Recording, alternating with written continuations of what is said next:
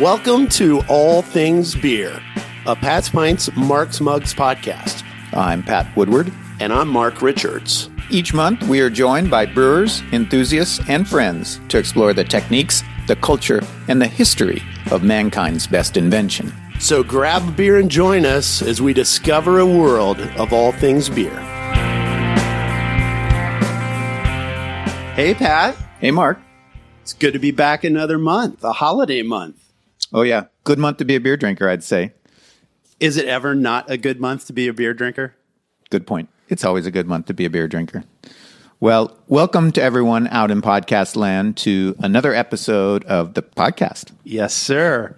Just in time for the holidays, we're going to do a deep dive into winter warmers and holiday ales. You know, we've been talking about the history of different beer styles recently. We did uh, saisons on the last podcast, and earlier in the summer we did IPA. And I thought it would be kind of fun to do a style that is exceptionally popular in Ohio, and that would be the spiced winter warmer holiday ale. And so we invited somebody who's been in the thick of it almost since the beginning to tell us about how the style and holiday beers in general have evolved. And that's our good friend, Angelo Signorino. Thank you so much for having me. Yeah, thanks for coming on. Speaking of Christmas sales, I mean, this is an annual tradition to normally get to see you on the Christmas ale release party at Barley's. And sadly, this year, uh, a lot of people staying home for very good reasons. We had a very low key event at Barley's. Uh, we were relatively full compared to the last nine months, but we still had live music and, and a real nice turnout. And we really appreciate that people find us relevant all these years later. The Christmas ale went on tap two weeks ago, Friday, and it's gone. and sold it's the whole gone. batch. It's all gone. I put well, I had the day that we tapped the Christmas ale. I brewed another batch and put that on tap last Friday. We had like three gallons in one keg left, and that was it. Wow. Well, that's a testament to how much people love that beer. Uh, it caught me off guard, but I'm glad, and it's better than the alternative for sure. Oh, yeah. Well, it's good to know people want it. And I know I do as well. And fortunately, Pat muled some up north for me last week. Had it in the garage watching some football on a beautiful Saturday afternoon. And it was great to have it. So, not quite like going to the Christmas ale tapping, though. It's nice to have those events, and I, I look forward to them coming back. As we all do. Yeah, absolutely. It's nice to hear the birds. Like I can hear the birds in the monitor here. It's nice. Yeah, I mean, just for the listeners out here, we might say that we are, are podcasting from the garage for reasons of Fresh air and social distance. absolutely. That's right. Let's turn the clock back and you know just talk about where this style comes from. From the research I've done, the, the holiday ale is probably the oldest kind of tradition of that goes back to Scandinavia, uh, where they had something called Yule ale, and that goes back to the Vikings. And I was even reading that for a time, if you go back to the Middle Ages, the law was that each family had to brew Yule ale every year. That's really interesting. Is there a delineation between Wassail and Yule Ale? Well, I think Wassail comes later, but the name comes from Vasshel, which is Viking or Norwegian for good health. So Vasshel was what people would say when they drank Yule ale. Very nice.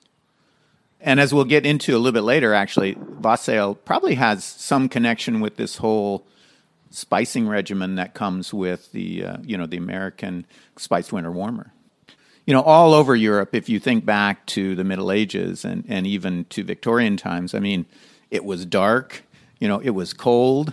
It would be a good time to drink a stronger uh, beer, I think, right? Just to make it through those days, right? Yeah, absolutely. It's been my observation that people are decorating for Christmas earlier than usual for the same reason. It, while today isn't particularly dark, it, it's perceived as dark times to most of us. Yeah, that's the truth. And uh, you do see a, a lot of people decorating early. And Just yesterday, uh, we're trying to get our street on a trend. So, uh, my neighbors Tom and George and Greg and myself, we spent the afternoon well drinking beer and putting up lights.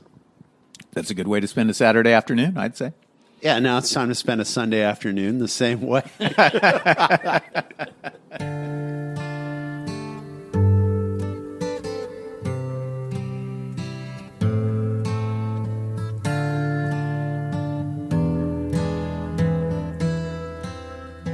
I mean, the characteristic winter beer in Britain would be stronger and you know with premium malts, uh, but not necessarily spiced. And from what I've read, a little bit of that tradition comes from the October beer. Do you guys know what I mean when I talk about an October beer? I don't. You know, the gentry all had breweries on their estates, and in the fall, you have the barley harvest coming in. You also probably have harvested hops not so long ago, and so they would make these stronger, bigger beers in October to be enjoyed over the winter. And, and I think that's a little bit what a lot of the English versions sort of emulate. Well, right now we, we're actually enjoying uh, a winter warmer from the UK, and this is uh, Sam Smith's Welcome Winter Ale. A classic. I don't know what year it first became available in the United States, but I remember seeing it distinctly in, in the 80s and probably the first Christmas looking beer that I can think of outside of Spuds MacKenzie wearing a Santa costume. Santa hat. Yeah. oh boy. Uh, yeah.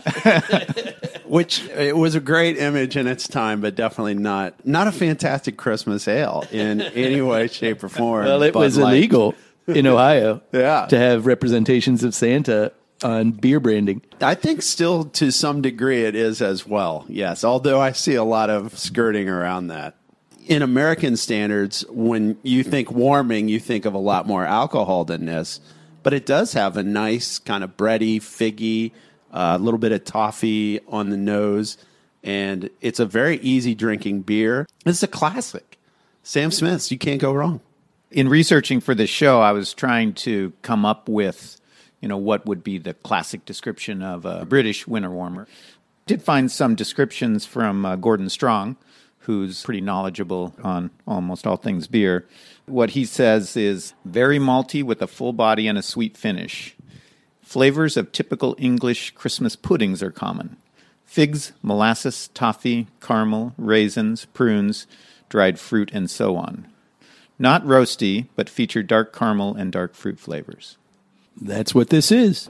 Yeah. yeah, indeed. One piece of wisdom I was lucky enough to get judging beer next to Michael Jackson was him describing malt flavor as tasting like a chocolate chip cookie without the chips.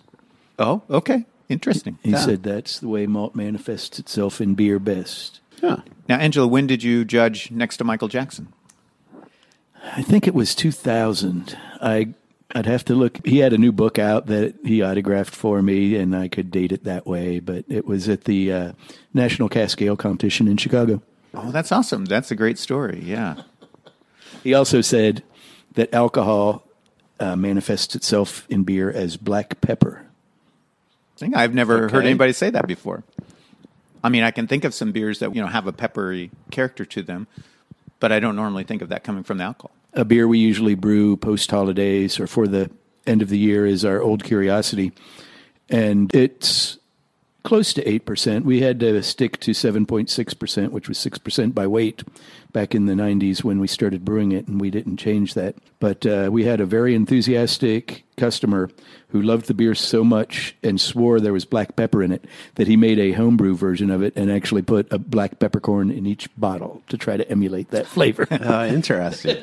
Did you try that? And it was pretty weird. Okay. Yeah. Interestingly, the bottle has got some you can see it mark it's closest to you. It's got some kind of interesting messages for the covid times on it. Isn't yeah. it a fundraiser for bartenders? Yeah friends servers bussers bartenders and you exclamation point hosts distributors musicians dishwashers and cooks. Welcome back ale. So this is a way different branding but those ribbons i think are normally present. It says on the back supporting the us bartenders guild yeah, that's awesome. Thanks for pointing that out. That's really cool. I'll probably repeat this at another point in the podcast, but the message on the label brings up such a valid point. People in the service industry are, are really hurting right now, and we could all use your help. Tip exorbitantly well. I got carry out last night and tipped 50% just because I want these restaurants to survive and I really care about these people. If you can afford to do it, I sure can't recommend it enough. Yeah, definitely. It's very unfortunate that through some of these times, and especially with the shutdown, And those of us that are trying to keep uh, restaurants and bars open, it's very hard to think that of all the people that go to work on a daily basis, of course, medical profession aside, that are going to great lengths to sanitize things, to space out the restaurants, to make a very safe environment. It seems like it's very different than someone that, you know, just ordinarily worked at, at an office and now is working at home. People in the service industry still have to go to work and go to great lengths to try to make a safe environment for us to go get food or something to drink. It's unfortunate that in the shutdown, that's the industry that's going to be punished with the shortness of wages. So it is tough, Angelo. It is really, it's difficult. Yeah, I think still some dark days ahead, but I think anything that people can do to help, you know, their favorite place make it through, we should all try and do that. And Yeah. it's been said before by people smarter than me and wiser beer is an affordable luxury. So please support all the local breweries, the ones closest to your house, whichever ones you can.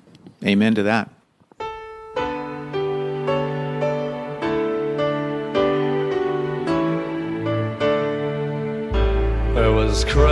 Christmas Eve, babe, in the drunk tank. An old man said to me, "Won't see another one." Well, I think we're going to come across the pond now over to the U.S. And uh, it's my understanding that the first holiday beer of the modern craft beer era would have been the Anchor Christmas Ale. Do you guys have memories of, of this beer from, from the past? It was really interesting to get every year's version because if I recall correctly, they changed the recipe every year, but with different malts and different spices. This version is it's surprisingly dry compared to the Sam Smiths we just had, That's true. I mean, and uh, it's stronger. Yeah. What is the what this is the one's ABV? seven percent. It's only one percent, but the difference between zero and one percent is not insignificant. Right. Yeah, whereas the Sam Smith's was kind of rich and, and a little bit sweet and, and definitely very malt forward, this one is yeah much drier, and and it has also a definite underlying spiciness to it. Right. What what spices do you guys pick up in this beer? Do you think? It's a secret, by the way. They don't tell you what spices they put in. I wouldn't be surprised if there's some type of molasses in addition to some nice roasted malt. Yeah, I would have said something like treacle, molasses. Yeah, it's interesting. Still kind of sussing it out. It's very dark in color, The head is beautiful tan color. indeed. I think you guys are on mark with the molasses, and to me, it gives it a real gingerbread kind of vibe. I Yeah. can get that. Mm-hmm. Oh, that's a good call, Pat. I mean, I wouldn't be surprised if there's a little ginger also in there. Yeah, the, the spices are all subtle, but they work with the beer very harmoniously. It's not like screaming ginger. Yeah, since this was the first Christmas ale that I really knew to be around here in the U.S., that kind of as a last minute impulse, I rushed up to Palmer's Beverage. Speaking of supporting your locals, they're the closest place for me to get a beer here in the neighborhood. And uh, Pat had told me last night that they had it up there. And I thought, we can't not have. On Well it. done. Yeah, right? I'm glad I did. This is good. Now, Anchor also, I believe, gets a, a different hand drawn label every year, and they always feature trees, don't they? Yes, like I've seen posters that'll have all of them on through the years. Also calendars over the years as promo items. It is a it's a it's a classic label. I've always enjoyed having this beer in the in the label. It's consistent with others. It would be fun to flip through all the different labels over the years. Are the spices in this beer or the uh, the adjuncts in the beer ever tree related? I, I can't remember that, but I wouldn't be surprised if there was some spruce in it at some point, and there could even be a little bit of spruce in this. there are several differences between this beer and the Sam Smiths that we just had. And, and and really, this is a different sort of beer. The most obvious one, though, is the use of spices. So the question is, what inspired Fritz Maytag and, and then later other brewers in the U.S. to put spices in their beer? Because that doesn't really come from the British tradition. So I got looking into this a little bit, and I went to The Beer Bible by Jeff Alworth, and he talks about it a little bit. And, and his theory is that the Americans took these maltier, stronger beers, they took that tradition and they then melded it with the wassail tradition. Jeff had a recipe in his book, and I thought, well, maybe we should read that recipe. This is from 1835. And so, if you wanted to make wassail in the 19th century, you might start by pour a pint of strong hoppy beer over a half pound of brown sugar and grate nutmeg and cinnamon into the mixture. Add three slices of lemon and two sugar cubes rubbed over the lemon peel. Next, put the whole thing through another fermentation lasting a few days with, curiously, toasted bread added to the mix. Finally, serve warm with hot roasted apples floating in it. Huh. Now, I've had wassail here in the U.S., and Yeah. it was not made to that recipe necessarily. There was no re-fermentation, as far as I know, and of course, not everybody makes it with beer, do they? Uh, sometimes people use wine or, or other kinds of liquors. He did go on to say that although this recipe doesn't call for booze, it was pretty common that people would add Fortify. whis- yeah, fortify it. Yeah. And then the other thing, it was also very common to add eggs to it. That is an interesting recipe, but definitely we see cinnamon and nutmeg in there, and those flavors eventually did migrate into American holiday beers. It's a thing. I mean, I always wondered was it Christmas candles? Was it potpourri that everybody thought, hey, what if we cram this into a beer? I don't know because there are some resonating flavors that you're accustomed to that are very akin to the season. I don't know if it was in the first edition, but Charlie Papazian's The Complete Joy of Homebrewing's always, as far back as I can remember, included a recipe for a Christmas ale that's very much like this, like uh, the orange and Right. ginger and Yeah. cinnamon. When would the first edition have come out, do you think? And it would have been post Anchor, 1975 at least. Yes, yeah, I'm pretty sure. It'd be worth researching. Yeah, yeah, that's worth looking up. Now, as you both know, I mean, I lived on the West Coast in the early part of the 90s. I lived in Oregon from 91 to 96. And there was a tradition of holiday beers, but in Oregon anyway, and on the West Coast in general, not so much with spices. So, one of the early holiday beers I remember from those times, which you can get today in Columbus, is Jubal by Deschutes Brewing, which is a very nice uh, malty beer. And they go on to say that they don't use spices, but they try very hard to use ingredients that give you the impression of spices. So, they talk about East Kent Golding hops and, and the choice of malts. And so, so that, that's an interesting take. And then, of course, a famous holiday beer that we're going to actually come back to later in the podcast would be uh, the Sierra Nevada Celebration Ale, right? Which is definitely not spiced. Well, you could call hops a spice, and if you call That's hops a right. spice, it's very spiced. so, Can have some spicy notes for sure. You know, as this beer starts to warm up and open up a little bit, the Anchor Christmas beer, I almost have like a nose of campfire s'more type of thing. Like, you know, like the graham cracker, chocolate, maybe a little vanilla, marshmallow. yeah. It's a newer offering, but it also out of Oregon from uh, Ninkasi Brewing in, in Eugene. And sometimes I'm back in the West for Christmas, um, but they make a beer called Sleigh'r, which is an alt beer. Which would seem also like an improbable kind of holiday beer. But they brew it kind of strong and in such a way that it kind of makes you think there's spices in there, even though I don't think there are. Sleigh is in the sled, or sleigh is in It's take a sword to it. it would be kind of a cross between a sled and a heavy metal band, you know. is it spelled? S L E I G H E R uh, or S L A Y? I think there's it, it is S L E I G H apostrophe R. Oh, wow. wow. So I was wrong on both counts. yeah, so, so they're they're kind of trying to play both both camps. Yeah. No umlauts in that, though.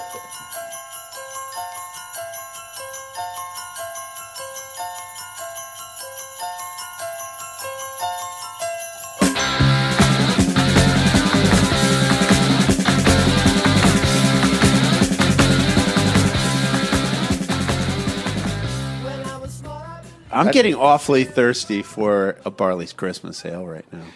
I think we've had enough preamble, and now I'm it's not going to lie. It seems like a lot of foreplay here, Pat. So, Angelo, tell us a little bit about the the Barley's Christmas Ale. A little bit about the history and then the beer itself. We first Yeah. brewed it in 1993 to celebrate our first anniversary. There wasn't too many games in town back then. Uh, Hoster had a, a beautiful Doppelbock that they released every December, and I don't think I don't know if they had the big parties back in the early 90s or not that were legendary Hoster Doppelbock Captivator tapping parties. So when we had our first Christmas ale tapping party, we did the right thing and invited all the brewers in town to come to the tapping party, and both of them showed up. And just for people who don't know, that would have been uh, CBC and Hosters. Right? Yes, Yeah. yes, Yeah. yes. It was always a really fun event. We eventually got such crowds that we started charging a cover, which in retrospect seems kind of opportunistic for people to come into the Christmas ale tapping party. And I think after that, we dialed it back a bit and, and just let everybody in and had live music and tapped the Christmas ale. And it, it, it was a blast. The first batch we made, we kept relatively simple with just honey and orange zest. And then we brewed a second batch and added ginger, if I recall correctly. And then the third batch, we added stick cinnamon. And that combination came together beautifully, and it's the one we've stuck with ever since. Back in the 90s, we could only make beer that was 6% alcohol by weight, and that's what we uh, were trying not to go over when we first brewed it. And the, our Christmas ale clocks in at about 7%, making it easy to drink, but as Pat said earlier, not a session beer. It is easy to drink, yeah. First of all, I think this year's batch is excellent. I mean, it is It's so really good. bright. It's so bright this year. I I enjoyed it so much, and I don't want to say that this is the only way to do things, but at, at Barley's we make roughly 300 gallons of beer at a time, and we don't start making it until a couple few weeks before we put it on tap. And the first batch lasted exactly two weeks, so the second batch is on tap right now. Put it on tap on Friday, and and that that's super fresh. Uh, you might see Christmas sales on the shelves at the end of summer, and in order to to do that, you have to brew the beer in the summer to get it to the distributor to get it on the shelves. Yeah. Most beers are really best fresh. So, if you support a small local brewery, chances are you're getting some of the freshest holiday beers that anybody on the planet is drinking. That's absolutely true. Tell us a little bit about where you source the spices and things, and the honey. If I'm not mistaken, is also Ohio honey, right? Yeah, we've gotten honey from the same farm ever since 1993. We found this farmer through somebody at the North Market. It was so long ago, I don't remember how. He was the apiary inspector for Greene County. And we contacted him and asked him if he could deliver honey to Barley's. And he was nice enough to drive all the way to Columbus and pulled up out back and dropped off the buckets of honey and uh, pulled out his invoice book out of his pocket, looked at the sign in the window, and wrote out an invoice to Heineken. That's hilarious. Brew pubs, microbreweries, whatever you want to call it, were such a novelty back then that he had no idea who he was selling the honey to. Sadly, he passed away a few years ago, but his son, uh, David, is nice enough to continue to take care of the bees and bring us honey and drop it off at our back door when Oh, we that's need it. awesome. Yeah, that's a great tradition. You know, we were talking about honey on the last podcast when we were talking about saisons, and we had Hans on, who's an amateur beekeeper, and so we we had a long seg on honey and using honey in beer. So sometimes a little fleeting to get those honey flavors in the beer because the yeast uh, Oh, yeah, consume they it all. So- metabolize that honey for sure. yeah. Uh, In what way, if, if you don't mind divulging, at what point in the brewing would you use the honey? We put it in at the very end of the brewing process, at the end of the boil. For those of you that don't know much about the brewing process, uh, most brewers will whirlpool at the end of the boil in order to to use centrifugal force to get all the hops and coagulated proteins to be in the center of the kettle so that you can pump nice bright wort out of your kettle. And we add it during that whirlpool so as to mix the honey in. And I think that we're able to evoke some of the, the flavor from the honey by a, a generous addition of British caramel malt that really gives it a nice not overbearing sweetness, but a sweetness that gives the honey flavor something to grab onto. We zest oranges by hand, and when I say we in 2020, that means me. and uh, we are really nice to have a produce company that we we don't order produce as frequently as we used to, but their produce sales rep is a great guy, and if he knows that we need a box of oranges for a brew, he'll deliver them that morning, and he'll even carry them right down into the brewery. But he doesn't help me zest them. the ginger we get fresh, and since I'm the only one in the brewery most days, I, I've taken to chopping all the fresh ginger the day before and putting it in a sealed container because my hands are kind of occupied on the brew day. And cinnamon sticks we source from North Market Spices, a great great asset to the community in, in, the historic North Market, right outside Barley's back door. When I decided I was going to brew that second batch of Christmas ale, like two days before I was going to brew it, it was really nice to be able to walk over there and say, uh, I'm going to be brewing Christmas ale day after tomorrow. Can you, oh yeah, we'll have cinnamon here. I can have it here today if you need it. but that that was really nice. That's And awesome. It, it, it's it's nice the way that it that beer comes together every year very nicely. We use all British malt and German Hallertau hops, although that beer isn't really about hops. Was it a, an instant success? Did people start clamoring for it right away? It boggles my mind how popular that beer is. It, it, from the get go, in Christmas time, it, it's our best selling beer. Even even now, we sell as much Christmas ale as we do our, our most popular beer, which is Bloodthirst Wheat, and that beer is the one that you will find in, in bars and restaurants and growler shops around town. But Christmas ales in those places right now too. So if you if you can't get to Barley's, which we would prefer, look for it at, at the growler shops and bars and restaurants around town. And just to say, people can come into Barley's. They can get a growlers to take home, as, as Absolutely. I've done. Have a And it- pint or s- some sauerkraut balls in a pint, and uh, get your growlers to go. Yeah, and we we uh, are really good about swapping. If you like, we run the growlers through our blazing hot dish tank and then sanitize them. We can swap them, and you get a clean growler. Or we could fill yours, or you could buy a new one. It's up to you. Perfect. Man, I'll tell you, those sauerkraut balls too. The perfect pairing. Perfect pairing. I can never go to Barley's without at least getting an order of sauerkraut balls. They've got their following. They they are good. When we were shut down and only doing carry out, I spent as much time in the kitchen as I did in the brewery, and that's one of the things I learned how to make from from scratch. Oh, that's Starting with good. Raw sausage and a bucket of sauerkraut and a chunk of cheese. That's a good skill set to have, Angelo. I don't know that. I'm, it may not be as important as brewing, but it's like one step. It's just one step away. I love them. Absolutely love them. Have you tried that skill out at home yet, or no? Making sauerkraut balls? Yeah. No, I, I haven't. I, I don't need to really. I can't. I don't think I could. I don't think I could improve upon them. well, I can always get them at work. you, are, you are one of the only people who every day at work could just get uh, the real thing. That's right. Yeah. That's dangerous. I mean, it's hard enough for me to stay out of Ray Ray's, but if, if I had the sauerkraut balls at my disposal, it could get ugly.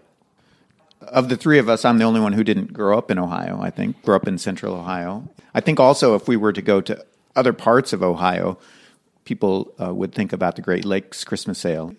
Its origins are almost exactly the same year. Uh, mm-hmm. When I was researching it, they say 1992, so practically the same age as the Barley's Christmas Ale. Mm-hmm. Were you aware of the Great Lakes Christmas Oh, no. Ale at the beginning? At what point did that coming to Columbus? It must I- have been some time, I It, guess. it was after that, and I, I don't think Great Lakes did much distribution to Columbus until maybe 96, 97. Yeah, I would say mid. Yeah. At the first afternoon with the brewers that we had at Barley's, where we have an, our uh, homebrew competition, we invited all the brewers in town to to bring beer. And at the first one, it would have it was just two other breweries, just like when we tapped Christmas Ale, Columbus Brewing Company and Hoster. So we invited uh, Great Lakes to come down with some beer, and I don't remember who the brewer was at the time, but the brewer brought down a keg of something from Great Lakes and, and had it at our first afternoon with the brewers. Uh, the second time we did it, we invited the brewer from Rocky River, to come down and bring some beer. His name's Matt Cole. Yeah, yeah. As uh, people who don't know now, uh, Mr. Fatheads, right? Yeah, he's, the head guy beer of Fatheads. Fatheads. Yeah. He's- Probably the most award-winning brewer in the whole state. Maybe one of the most award-winning brewers in the whole country. I would guess. If you add up all those GABF medals, that, and and I wonderful think he was winning those medals when he was at Rocky River as I well. believe he was. He's, a, he's a great brewer. I remember it being around a long time, Great Lakes, but you know my memory doesn't go that far, and so W- One beer that was readily available in the early 90s, maybe even late 80s, that was a Christmas beer very much in this style was um, Sam Adams made a, a strong f- spiced beer. I think they called it Old Fezziwig. yeah, that's right. I remember it. I Yeah. don't remember exactly where it fell in the timeline, but they did it as well. In fact, I was thinking about the first time that I tried a spiced beer of that type, and, and I'm pretty sure I got one of those Christmas variety packs from Sam Adams, and it had a couple of those old Fezziwigs in it. Yeah, so that was that would have probably been my first, you know, overtly spiced beer that I can remember having. To tell you the truth.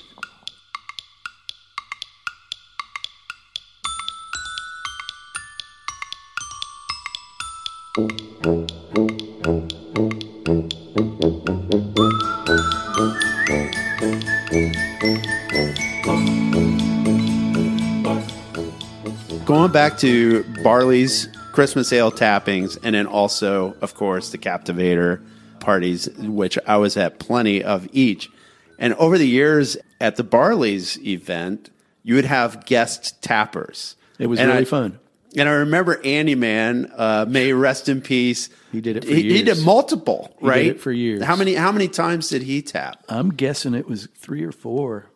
Uh, okay, It started out with, I think Earl Bruce was first to do it. okay. He he uh, did it I, a couple times. And then Buck Rinehart did one. that was right? Lashutka. That, Oh, it was Lashutka. Rein- Okay, Rinehart. okay. Yeah, Lashutka did it for years. When was Bucky around? And I remember I was telling Pat last night we were talking about something got us on the topic of mayors, and I was like, actually, Buck Rinehart like got a DUI on the way home from an Ohio State inspecting game. the city. That's right. And, you know, most people would frown on that, but true Ohio State fans are like, ah, you know, Yeah, it was fun to have Mayor Lashutka do it, and okay, yeah, it was Lashutka, yeah. we had different ways of, of tapping it, and one of the most memorable ways we tapped it, we used to have a window that opened from the the bar down to the brewery, and we ran a very long, clear piece of tubing directly from the serving tank all over Barley's that ended in a yard glass in front of Lashutka. Oh wow. And we had like a bucket brigade of people saying when to shut it off because it was just a valve on the tank that we shut off. But everybody in the bar that wanted to hold on to that hose could hold on to it. And, and the, the beer poured straight from the tank into the mayor's glass. And then when we started cask conditioning, it was really a lot of fun to bring out a cask and actually tap the spigot into the cask, which is where the phrase tapping comes from. That generally wasn't very messy, generally. So, yeah, sometimes sometimes when you hammer in the spile, it does spray though. You, well, you have pointed out some uh, Yeah. artifacts on the ceiling when I down Exactly, artifacts. from tappings that were a little more vigorous than Yep. intended. Yep, but that that was a lot of fun. And the last few years, it was Leo who sings the Star Spangled Banner at the Yeah, Columbus Blue that's right. Jackets game, and uh, he's a good sport and always d- did a great job for us. So we and we've had a lot of great bands over the years play at Barley's while we did the tapping too. This last couple few years, we've had a, I guess you'd call them kind of a smooth souled group called Honey and Blue. Oh yeah, I know them. And Yeah, when uh. I was telling the the reporter from the Dispatch that this band Honey and Blue is going to be playing, he jumped to the conclusion that it was a country band. so if you read about Barley's Christmas Ale in the par- party in the Dispatch, expecting to hear some country music at Barley's and didn't find it, I apologize. I I could have clarified what kind of music they played when I talked to him. It's not exactly honky tonk. No. Actually, before we leave the uh, the Spice Winter Warmer, though, sort of one of the more famous rivalries, if you want to call it that, would be the Thirsty Dog, Twelve Dogs of Christmas, and then the Great Lakes Christmas Ale. because there was at some point in time a, a brewer that used to be a Great Lakes who came to Thirsty Dog. Yeah. Actually, I called Rick Armon up to ask him about this uh, as I was preparing for the show. And he says, "Well, you know, I think that's that's kind of all overrated. I mean, you know, a lot of a lot of breweries at that time were making some beers in this vein, and it's a different recipe, even though it is similar in a lot of ways. And but he said, but Thirsty Dog did not go out of their way to squash those w- rumors. You guys might remember, but for a while it was really hard to get the Great Lakes For Christmas years, it was a big deal, and and I can remember hearing, "Oh, so and so, let's say Bob's Bar had a keg of it," and we'd say, "Oh shit, we all better pile in the car, and head over to Bob's Bar." But that that was a thing. Like if you heard it was on somewhere, you'd go get it. And it, now it's very prevalent in the grocery store. But back back in the day, it was a little harder to come by. There, there was a great restaurant a few doors down from Barley's in the Hampton Inn called Deepwood that, Oh, that was a, special place in my heart. Their beer list was curated by the sous chef, who really did a great job. They had a beer cocktail many Christmases ago that was made with Great Lakes Christmas Ale, and they ran out and realized that they had this cocktail on their menu and they needed to still make it, so they put Barley's Christmas Ale on tap. It was a fairly seamless transition, but that that sous chef uh, wanted to be a brewer is what he really wanted to do, and now he runs the brewery called Seventh Son, Colin Vent. Yeah, yeah, that's awesome. Yeah. Oh, that's a good story too. Yeah. yeah. You know, I was thinking about yeah how popular that Great Lakes Christmas Ale was, and you almost had to know someone like if you knew the beer guys, like oh we're going to get some tomorrow, and then that just reminded me of I can also remember when people would go crazy over Hop Slam, or when you know I would try and buy a KBS when I got off work, and you know it was all gone. But nowadays, it's a very different world. I think you know I could get KBS any time of the year. Yep, I went to Giant Eagle grocery shopping yesterday, and I look around the liquor store, and they had, I think, five different versions at the Clintonville Giant Eagle of the Bourbon County Stout from Goose Island. Yeah. in, in their in their liquor store. So it won't be there all year, but that's pretty readily available.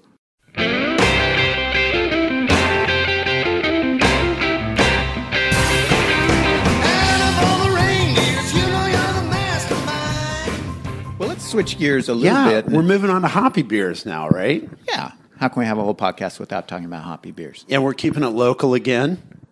Yeah. We are drinking the Columbus Brewing Company Citra Noel. Such a good beer. It is very good. It's nice to have a hoppy beer with the nice backbone of malt to it as well, because sometimes today's hoppier beers, you know, it's just stripped down to just the hops. That is one thing. It's got such a nice, rich amber hue. It, it's got a really nice balance. Somebody that doesn't like hops will say it just tastes like hops. But if you appreciate the malt backbone in this beer, and that I would say uh, runs across all of Columbus Brewing Company's beers, while they're noteworthy for making wonderful hoppy beers, their malt is evident. They do Oh, a yeah, nice absolutely. job of keeping it evident. Well, the tap room has been closed now for a while, but when it was open, you know, their Pilsner was out of this world good. Sure was. Yeah. And, you know, that's Ohio Stout that they make. That's a great stout. Have you had any of the Steel Dawn that they just released? I haven't had it recently. Yeah. Uh, I'll have to get you some. Uh, it, it- it was such an honor. Tony Corder, their, I don't know if he's what you call him, director of innovation. I think is the last title I heard for him. but he's such a great guy and, and knows his stuff. And he asked me if I was going to be at Barley's on this particular day, like the next day. Yeah, I'll be there. And he came by with two four packs of their Steel Dawn that was Oh, a cool. taproom only release, just as a as a gift. And that that is such a nice way to make me feel like I'm part of a community and I definitely am eager to share. I should have thought about that. Yeah, that's awesome. yeah, that's that's a class move. Now, I could be wrong, but when I drink this beer, it's hard not to think back to a really famous holiday beer, and that would be the Sierra Nevada Celebration Ale, which goes back to 1981. And you can kind of make an argument as practically one of the first IPAs ever made in this country. It was definitely the first best example that I'm aware of. At the time, I thought that Anchor Liberty Ale was probably the first one that I had, but then Celebration Ale was unique in that they only made it for the holidays, which is when hops were freshly picked. So it was fresh if you bought it, unless you were an idiot like me and kept a case of it in your basement, because in the dead of summer, it was still hoppier than anything else you could get. Yeah, sure. It must have been. In the mid 90s, my sister lived in Lancaster, Pennsylvania, and what I would call walking distance of their house, I avoided I avoid driving, was a beer drive-through carry-out thing. And they had a pretty good selection of beer.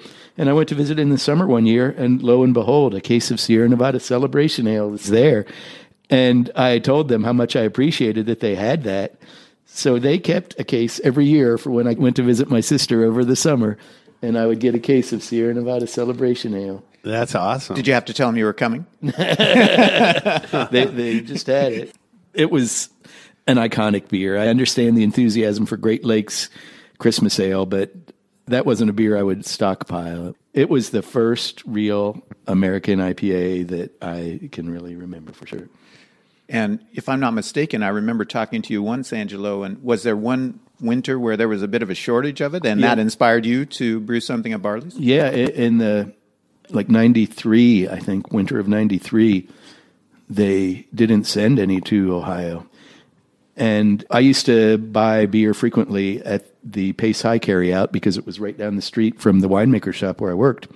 And they had pamphlets there from breweries. This was before the internet, and that's where you got your information about the, the beer. And, and this pamphlet had their beers throughout the year and what went into them. And they used a hop in, at the time in, in Celebration Ale called Centennial, which was newly released Right. and we would buy whole hops from a company in Oregon called Freshops, and I pursued Centennial Hops, and he said, "Yeah, I can get you some, but I'll only be able to get them at, at harvest time." And I, I said, "Well, keep me posted," and and uh, planned this IPA. I, I first did a pilot batch at home, five gallons, and then took the recipe to Barley's and used it to make our hundredth batch of beer at Barley's uh, Centennial IPA. And we still have brewed it on occasion, but it's been a couple years. That was my response to not being able to buy Celebration Ale. I'm going to try to make it. And I, I wasn't real close. I could have been a lot more heavy handed with the hops back then, but as it was, the day we put it on tap, I remember going into the brewery and trying to gauge customers' reactions to it. And the general consensus was, this is bitter. It tastes like grapefruit. Why would anybody drink this? Uh, and and my response to that is, why wouldn't anybody? But that was 1994.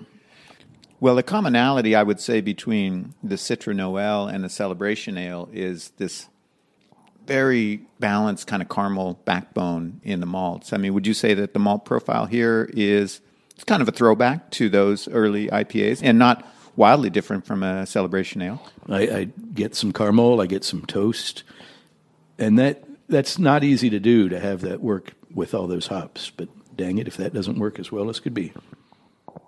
It's a good beer. Yeah, and you know, and the Citra hops brings a different element to it. You know, I don't know how would you guys describe the flavor I, of I get a little hops? bit of pine, and uh, not really so much the tropical fruit that you find in so many of the hazy type IPAs these days. And I could also say, though, in the orange vein, almost if you just express some oil out of a peel, it has that a little bit on the nose, uh, along with the pine. It's very nice. And in fact, we were just talking about zesting oranges earlier, and so this is a, another way of like trying to get those flavors into a holiday beer with traditional beer ingredients. And to backtrack for those that are interested in the spiced holiday ales, Columbus Brewing Company does make one, and uh, it's called Santa's Tracksuit. That's right. and, and, and it'll be available at their tap room only. And I highly suggest our listeners get over and pick some up before it's gone. Mark, I am glad to be a member of this show right now because you did run out to the tap room and pick up some Santa's tracksuit for all of us, didn't you? Absolutely. So Let's give it a try. Well, this has a deep amber, dare I say, chestnut kind of color to it. Excellent clarity. And, you know, what do you think about the flavor? it's good. It kind of puts me in the mind of more back to Barley's Christmas ale it puts me in the mind also of Great Lakes. I mean, it's just in that vein of a very good spiced Christmas ale. I'm glad they've added this to their lineup. It's a really nice beer. Yeah, it's a nice one. And it has that kind of rich malt character that Angelo was referring to earlier when he was talking about that runs through all of the CBC beers. This one has a rich malt character and a sweetness almost reminiscent in some ways of the Sam Smiths that we started out with. Yeah, and I think you're right about chestnut. It's very nutty. It's really good. Great malt presence. And, uh, you know, the spices are very there, but also quite restrained and just what you need. Now, as I understand it, the proceeds from this beer go to help out the Mid Ohio Food Bank. That's right. I think the proceeds are going to Mid Ohio Food Bank, and what a great cause to tie in with this beer when a lot of people, you know, Yeah. aren't as fortunate as others during the holiday season. Yeah, that's a very class move by CBC. That is wonderful. Now, Angelo, if someone were a home brewer and they were looking to make a beer in that style, I mean, we already talked about some of the things, but do you have any tips for home brewers out there? How, It's pretty easy to overdo it. There's a whole arsenal of winter spices, baking spices that you can use. Some people might like the flavor of clove in, in beers that aren't Hefeweizens or, or Saisons or or Belgian ales, but I really think that it's hard to put clove in a beer like this and have it work. Yeah. Yeah. cardamom is another one. And that's, again, easy to overdo. And uh, I think cinnamon, I know I joke with Pat a lot uh, historically. If, if cinnamon is in your neighbor's spice cabinet, it's almost close enough to the beer you're brewing. I mean, that's use restraint, I think, is the big thing with those two is just use restraint. You know, a little bit's nice, but a lot of bit is not nice at all. But as I alluded to when we first started brewing the beer, if you do want to experiment with spices and you have the means to to brew multiple batches, and it's very scientific to just change one thing at a time and see how you like it, and then be like, "Oop, nope, not cloves." yeah. Yeah, for sure.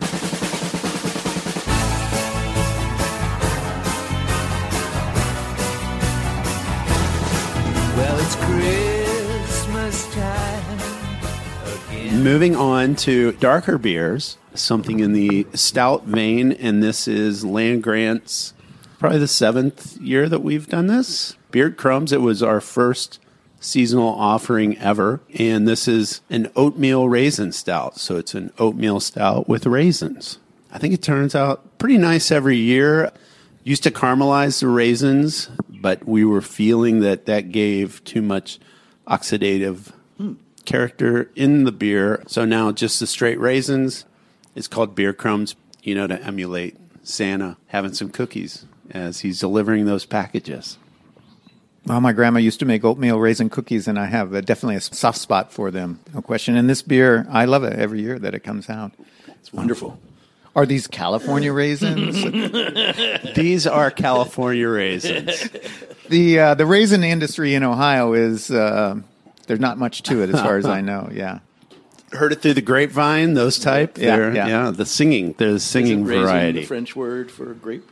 My French is so rudimentary. I don't know if I can answer that question, Angelo, but it sounds For some reason, right. I think it is. Well, this definitely has some coffee notes. I mean, it's got a lot of burnt roast, and this is also a beer that, even though the Christmas ales now go on the shelf so early, if you are distributed, this is actually a beer that holds up fairly well. If you find one of these in the back of the fridge in April or May, it's not a bad find. So it does very well. Don't have to drink this one super young. This is something my wife would really enjoy. I'm going to look for this for, for her. Right on. I'll send her home a can. That's too nice. It does have a roastiness that we haven't really encountered in any of the beers that we've had thus far today. I would say, you know, um, which which as you move to a stout, you expect that. But I think that coffee, a little bit of chocolate, that's that's nice in these beers, definitely. Where does the oat part of the oatmeal cookie come in? I guess in the malt bill. That's right. Yep. In the malt bill in the form of flaked oats.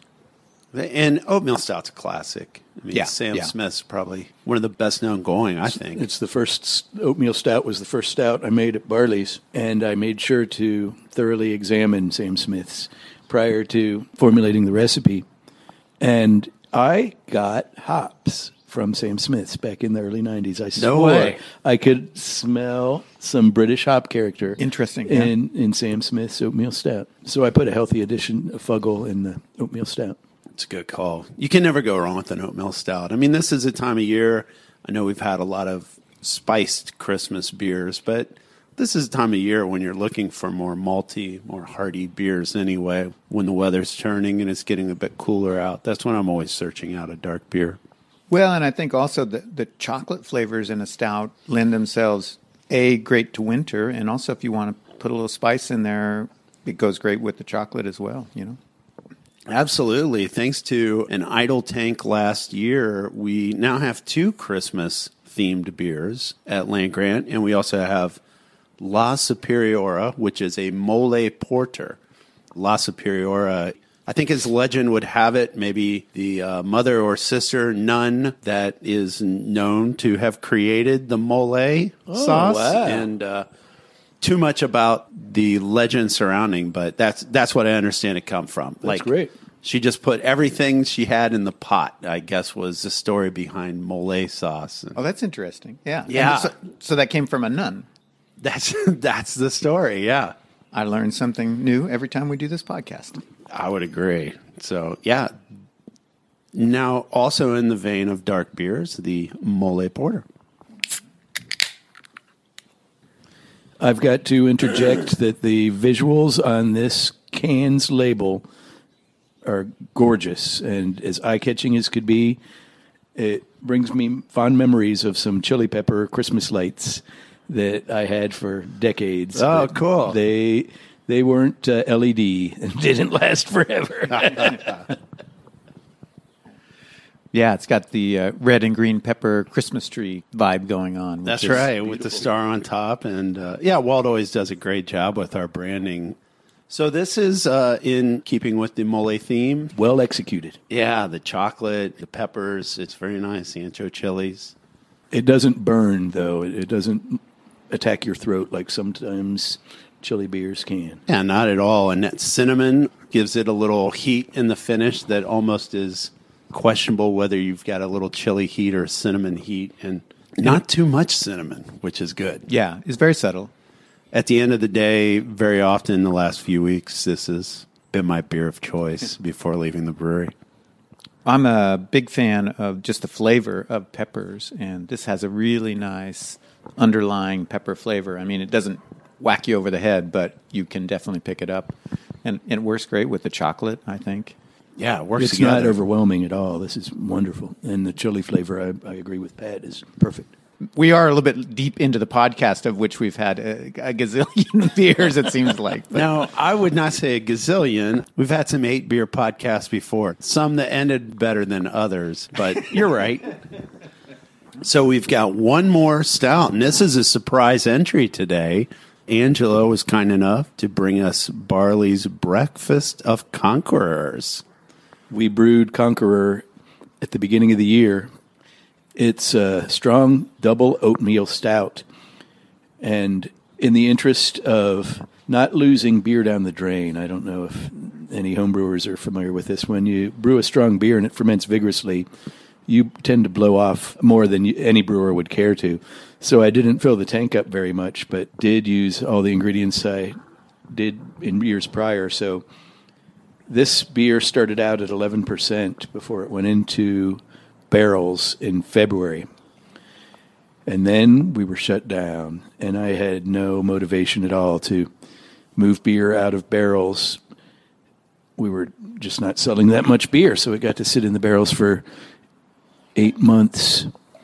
And I had the vision for this beer back in February. I fell in love with a coffee bean that comes from Crimson Cup. It's an Ethiopian bean. They call it Kosa Kabina. And I get it at Weiland's, and I like it so much. And my 13 year old son said to me a month or so ago, he, he enjoys a cup of coffee in the morning. He said, How long did it take you to perfect coffee making, Dad? And I said, It's not me, it's, it's the coffee.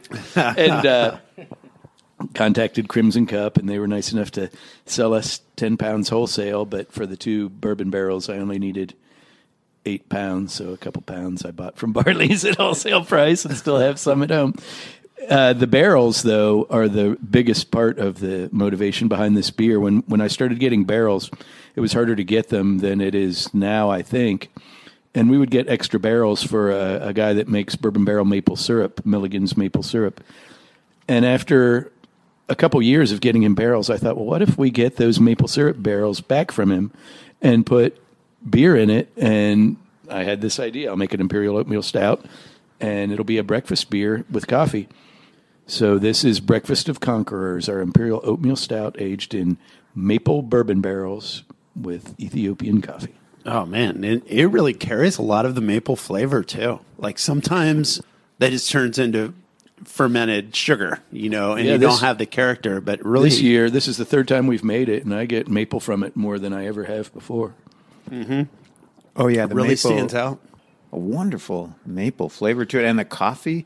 This is a beautiful beer. Oh, thanks. I'm glad you're enjoying it. Yeah, what's this clock in at alcohol wise? Eleven point two. After the maple syrup goes into the barrel, it takes out most of the bourbon, so there really wasn't enough bourbon to increase the alcohol much. But that's enough. I think you know eleven point two. But that's probably good. You know, for the end of the. I already mentioned uh, North Market Spices. Ben, the, the spice purveyor there, is a great person to talk to about adding spices to beer. And he said that some brewers will use fenugreek uh, to get a maple flavor in beer. And I, I, I haven't tried it, but I'm amazed at the maple flavor in this. I've read great. that in Randy Mosher's books. He talks about right? using fenugreek to get that maple flavor. Actually, I have no context for that spice to tell you the truth. What is it normally used for? Indian food. I, I've used it in Indian food. It, it's, I guess it's unique. This was a pretty good eight beers in an hour rundown. Am I wrong? I think we've been very efficient about trying to educate the public on uh, all of the great holiday beers you can get here in Oh, yeah. Central Ohio. Yeah, I know. And, you know, you hate to leave anybody out, but eight beers in an hour, that's pretty good. I think we did a good job. Yeah, yeah, absolutely. And I think we finished with the best. I, Oh, I think this, it's, it's it's not officially a holiday beer. It's just brand new at Barley's, and we should have it for a little while. I was going to ask that question. So it's on now at Barley's. People can get it. And uh, how, how much is there, Angelo? Uh, there were two bourbon barrels, so I think we're down to about seventy-five gallons, something like that. it'll, it'll be you around heard it here, folks. I mean, don't go. don't sleep on this one because with the short days coming and the long nights, I mean, this is a, a great beer to sit by the fire and just just enjoy it. Uh, it's a it's a beautiful. I haven't tried it with breakfast yet. You got to have a special day that you're going to start uh, with uh, a breakfast drink of 11.2 percent. Well, I'll have to say, after eight beers, I think we ought to wrap it up, guys. And This has been fun, and I'm really grateful for being included. Thanks so much. Uh, we're honored to have you on. And hey, everybody out there, go out and buy your local Christmas beers. And eh, you can even try a couple across the waters. Sam Smith, you can't go wrong, but keep it local if you can. Happy holidays, everyone. It- Happy holidays. Let's look forward to 2021. I think. Yeah. Sounds good. Yeah. Well, Cheers. thank, cheers. Cheers. cheers. Cheers.